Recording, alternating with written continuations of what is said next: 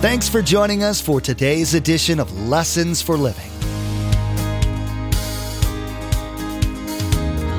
His word so fresh in our hearts abound. His word made flesh in the here and now. A new life is beginning. Lord, let us hear your lessons for living.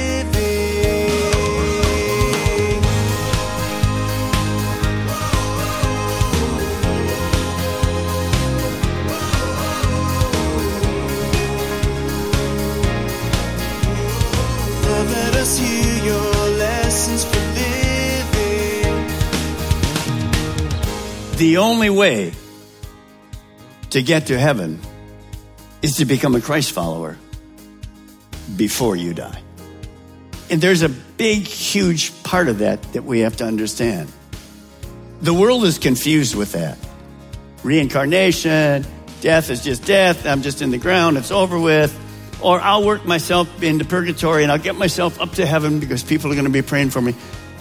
No, sorry, none of those are right. They're 100% wrong. Many people don't want to hear that kind of statement. They're convinced that there's got to be another way. There's got to be a way that I can do enough to satisfy God and convince Him I'm a good person. The Bible makes it abundantly clear that there's only one way to get to heaven by submitting to God and receiving the solution He offers. As Pastor Mark will be teaching in this lesson, when we really embrace the idea of God's only solution, we realize the danger every unsaved person is in. If they die without receiving Christ, they will spend eternity separated from God. Remember, there's quite a few ways to receive a copy of Pastor Mark's teaching. We'll be sharing all that information with you at the close of today's broadcast. Now, here's Pastor Mark in 1 Peter chapter 4 with part 1 of his message, A Lifestyle That's Radically Different.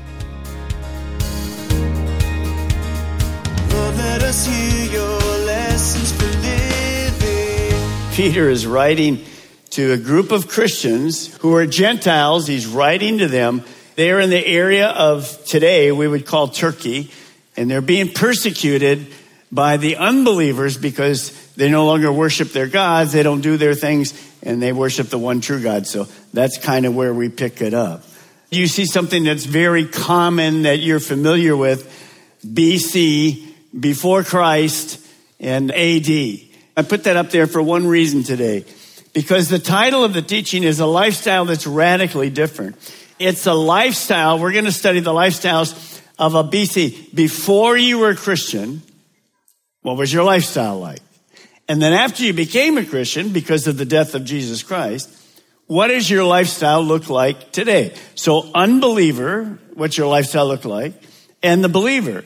And realistically, it's supposed to be, and Peter will tell us, radically different. It's not just like, well, I've added salvation and everything's the same as it was before.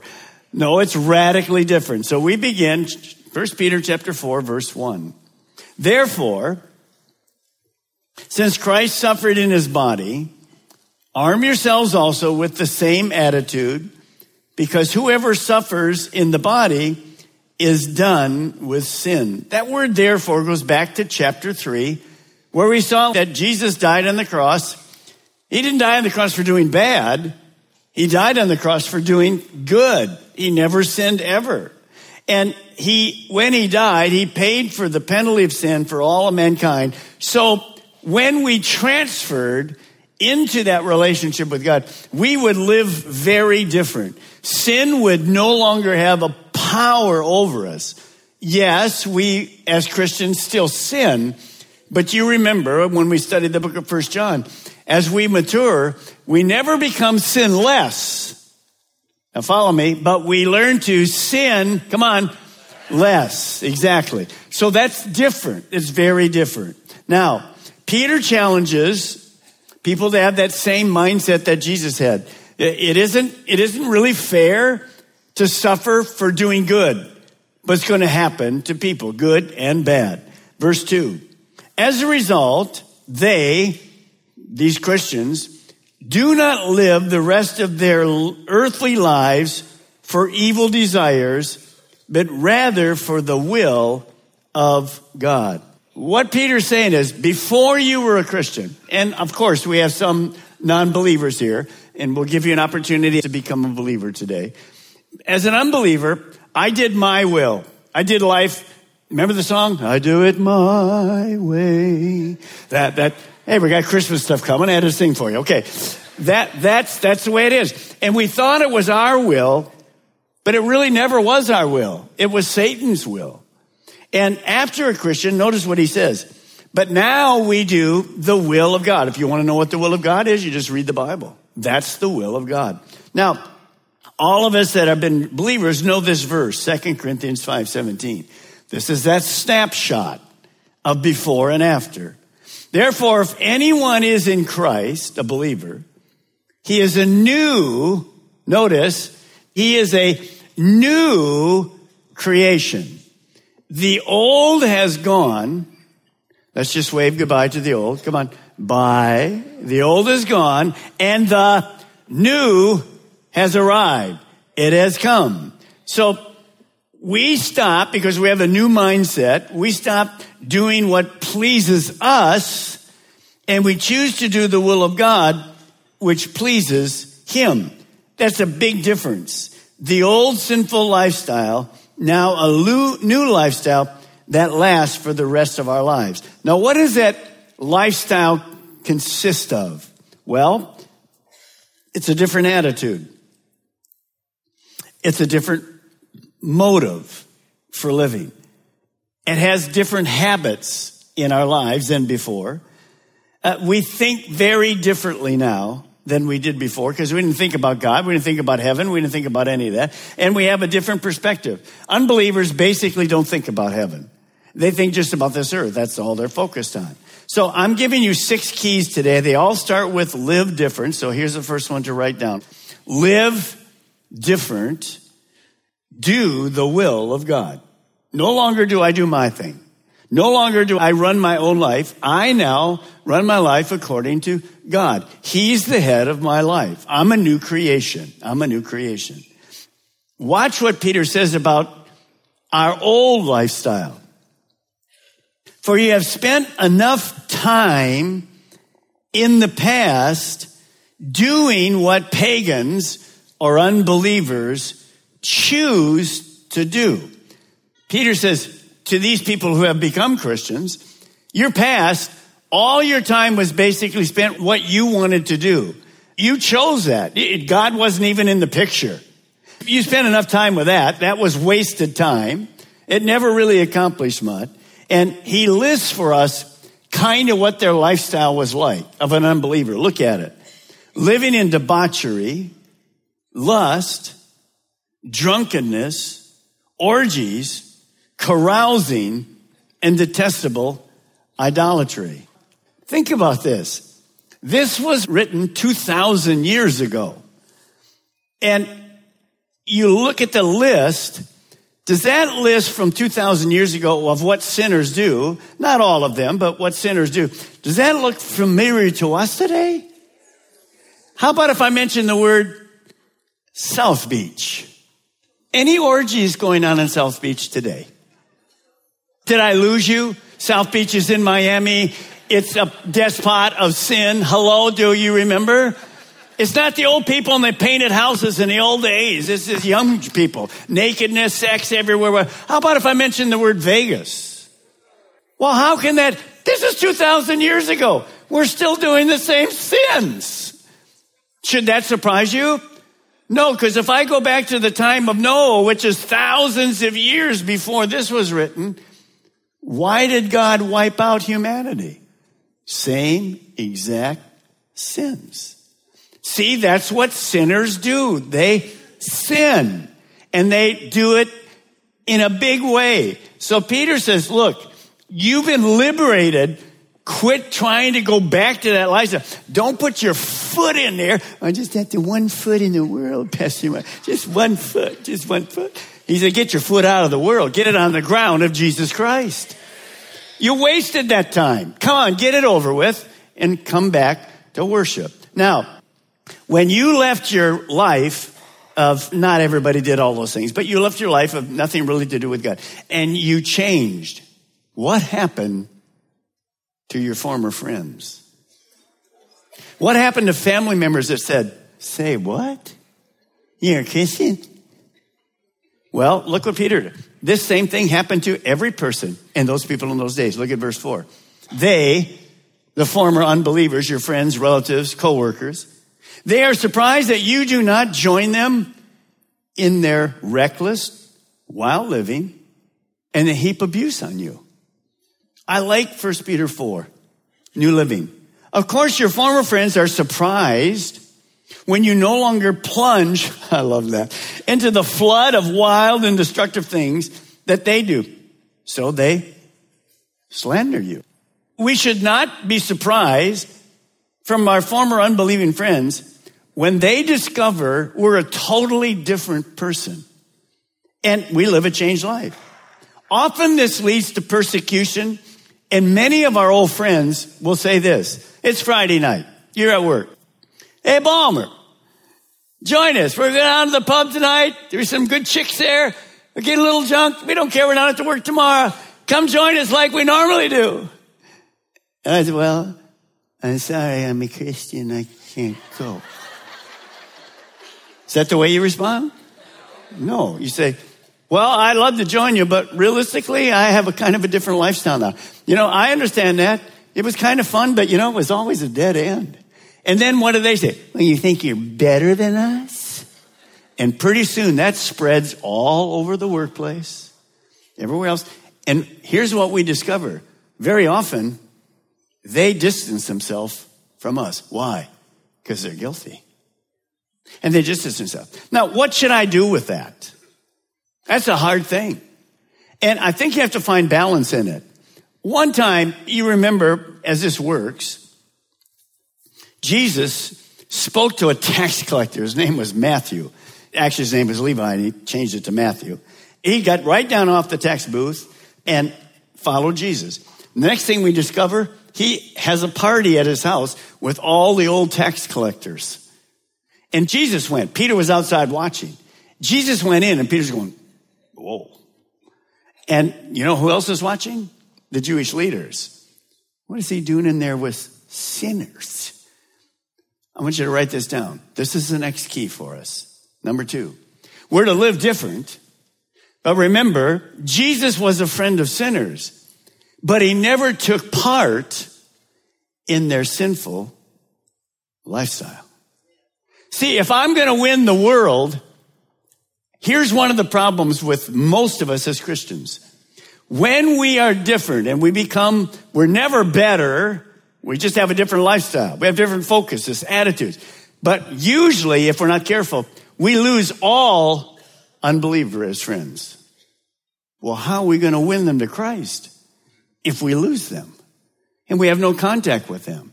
So Jesus was our role model. He was around the sinners, but he never partook. He didn't condemn them. He was there. I used to do this in my past. When I was a director of pharmacy, I had all these, this time of the year, Christmas parties and things like that, and the doctors there, and, and my administrators, and my bosses, and all those people. They would invite Linda and I, and we went, and uh, we would just have a Coke or whatever and do whatever. We didn't sit over in the corner and go like, look at those people over there, you know. No, we, we just had a lot of fun, talked with the people. But we knew at a certain point in the night, early, we're out of there. Of course, going to get a little funky, and I'm not going to say anything. So we just learned to do it. So let me challenge you. Peter was trying to say to us, we have to live different, but we can't think that the world thinks we're better. We just need to be around them. That's why he writes the next verse. Notice the unbeliever, if they don't come to Christ, their outcome, where they spend eternity, is in hell, separated from God. We, we forget that. So look what Peter writes. For this is the reason the gospel was preached even to those who are now dead, so that they might be judged according to men in regard to the body, but live according to God in regard to the spirit. What he's saying is this. Peter says he knew these unbelievers that he is writing to. He knew them as unbelievers and he shared the gospel with them and they became believers. But many of these people he knew had now died physically. Notice they're dead, but they're in heaven. Their spirit was alive. By the time he wrote this letter, they had already physically died, but because he shared the gospel with them, they didn't spend eternity separated from God in hell, but with God alive in heaven. That's why we still have to share the word of God with unbelievers. Try to have some relationships with unbelievers because we are the salt and light there. Now understand this. If you get this, it will help you to have a passion to share the lost. Here's what I want you to see. The only way to get to heaven is to become a Christ follower before you die. And there's a big, huge part of that that we have to understand. The world is confused with that. Reincarnation, death is just death. I'm just in the ground. It's over with. Or I'll work myself into purgatory and I'll get myself up to heaven because people are going to be praying for me. No, sorry. None of those are right. They're 100% wrong. And then Peter talks about it. Look at verse 7. The end of all things is near. Therefore, be alert and of sober mind so that you may pray. What Peter is saying is the end of all things is near. Now there's lots of applications to that. I'll give you three. You'll see them in a moment. The first one could be this. The end of all things includes our death. So think about death. Where are you going to spend eternity when you die? Nobody here is going to email me this week and say, Pastor Mark, I don't believe I'm going to die. Yeah, right. Nobody is going to email me that because we're all going to die. Now, did you know that 6,775 people die every single day in the United States? 7,000, this is just the United States. They're going to die today. I actually read an article early this morning when I got up. Remember the crazy thing that happened in Las Vegas? All those people got shot and murdered. Well, a couple were there and they escaped it. They were part of it, bullets flying over their heads. They got out. And just this last four or five days or whatever, this couple lived in another part of Nevada and uh, she was home and her husband was walking the road and somebody hit him, killed him, and just drove off. See, see, they're thinking, whoa, we got it, we're free. And days later, boom, gone. How about Egypt the last two days? More than 300 Muslims murdered by other Muslims because they're a different cult. Do you think any of them got up that morning as they went to church and went, Oh, this is going to be a great day. This is my last day. None of them thought that. You see, you don't know. I don't know when I'm going to die. So that particular thing, the end of all things is near, should make us stop and think. Notice, be alert. You're going to die. Where are you going to spend eternity? Second is, of course, this phase really means the second coming of Jesus Christ. You know, this world is going to end. The world as we know it. Now, I'm giving every one of you a placard to go out of the streets. The end is coming. Everyone. Calvary Chapel of Melbourne. Don't kid yourself. How stupid is that? Now, you have to grow a beard, by the way, to do that.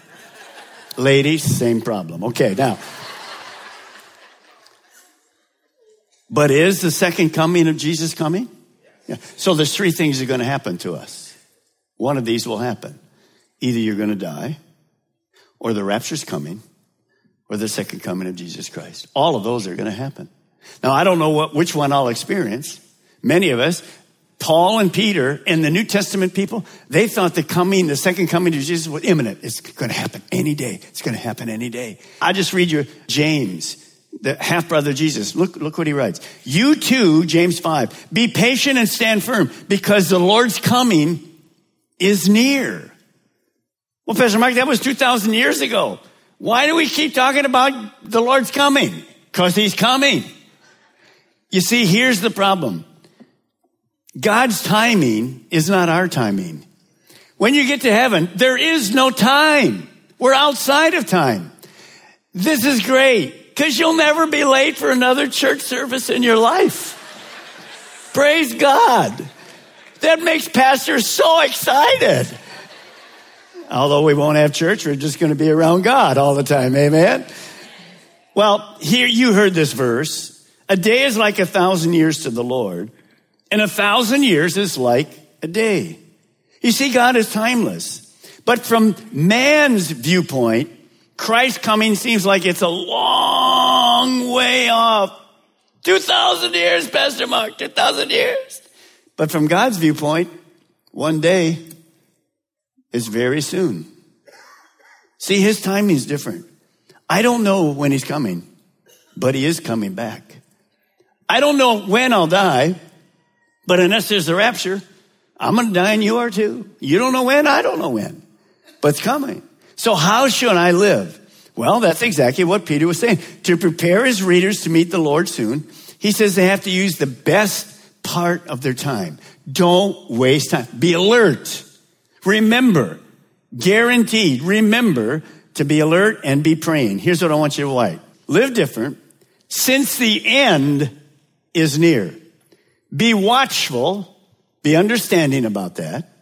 Pray for our walk and for our witness.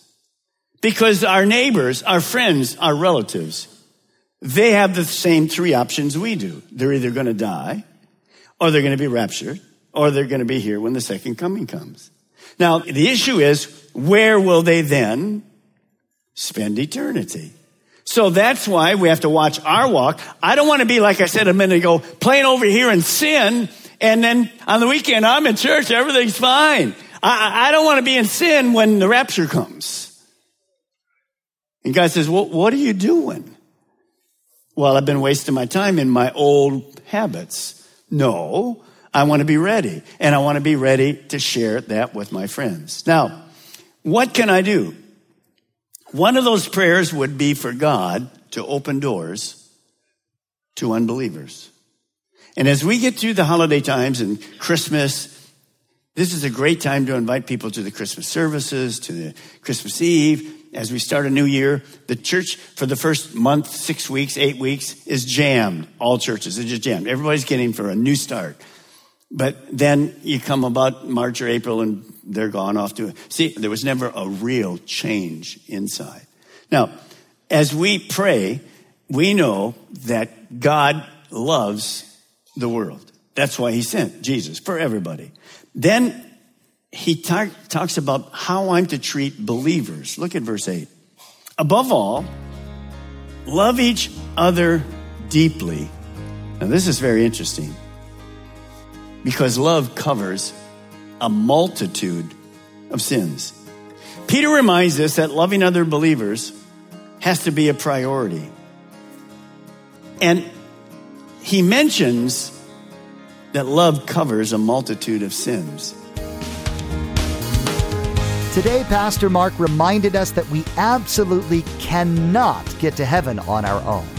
As has been said before, good people don't go to heaven, only forgiven people do. We also learned that we need to be like Jesus in that he was a friend to sinners. We need to learn to love the lost just like Jesus did, being among them, not self righteously, but being honest friends with them. There's so much to learn from Pastor Mark's current series, so be sure to join us again. In the meantime, we'd like to offer you a CD copy of today's message for your own archives or for you to share with friends and family. Visit lessonsforlivingradio.com and click on Order a Message at the top of the page. There you'll be asked for the mailing information and be sure to include today's date. Each CD costs $5 to cover materials and shipping. Again, to order your CD copy, visit lessonsforlivingradio.com. Next time, Pastor Mark will continue teaching us how radically different the Christian lifestyle is from the one we used to live before our salvation. We'll be reminded that there's only one way to heaven. In addition, we'll be taught the importance of understanding that according to the Bible, we don't have much time before this life will be ending. We wish we had more time today, but we will have to pick up where we left off next time. As Pastor Mark continues teaching through this series, Living Life with Living Hope. That's next time on Lessons for Living.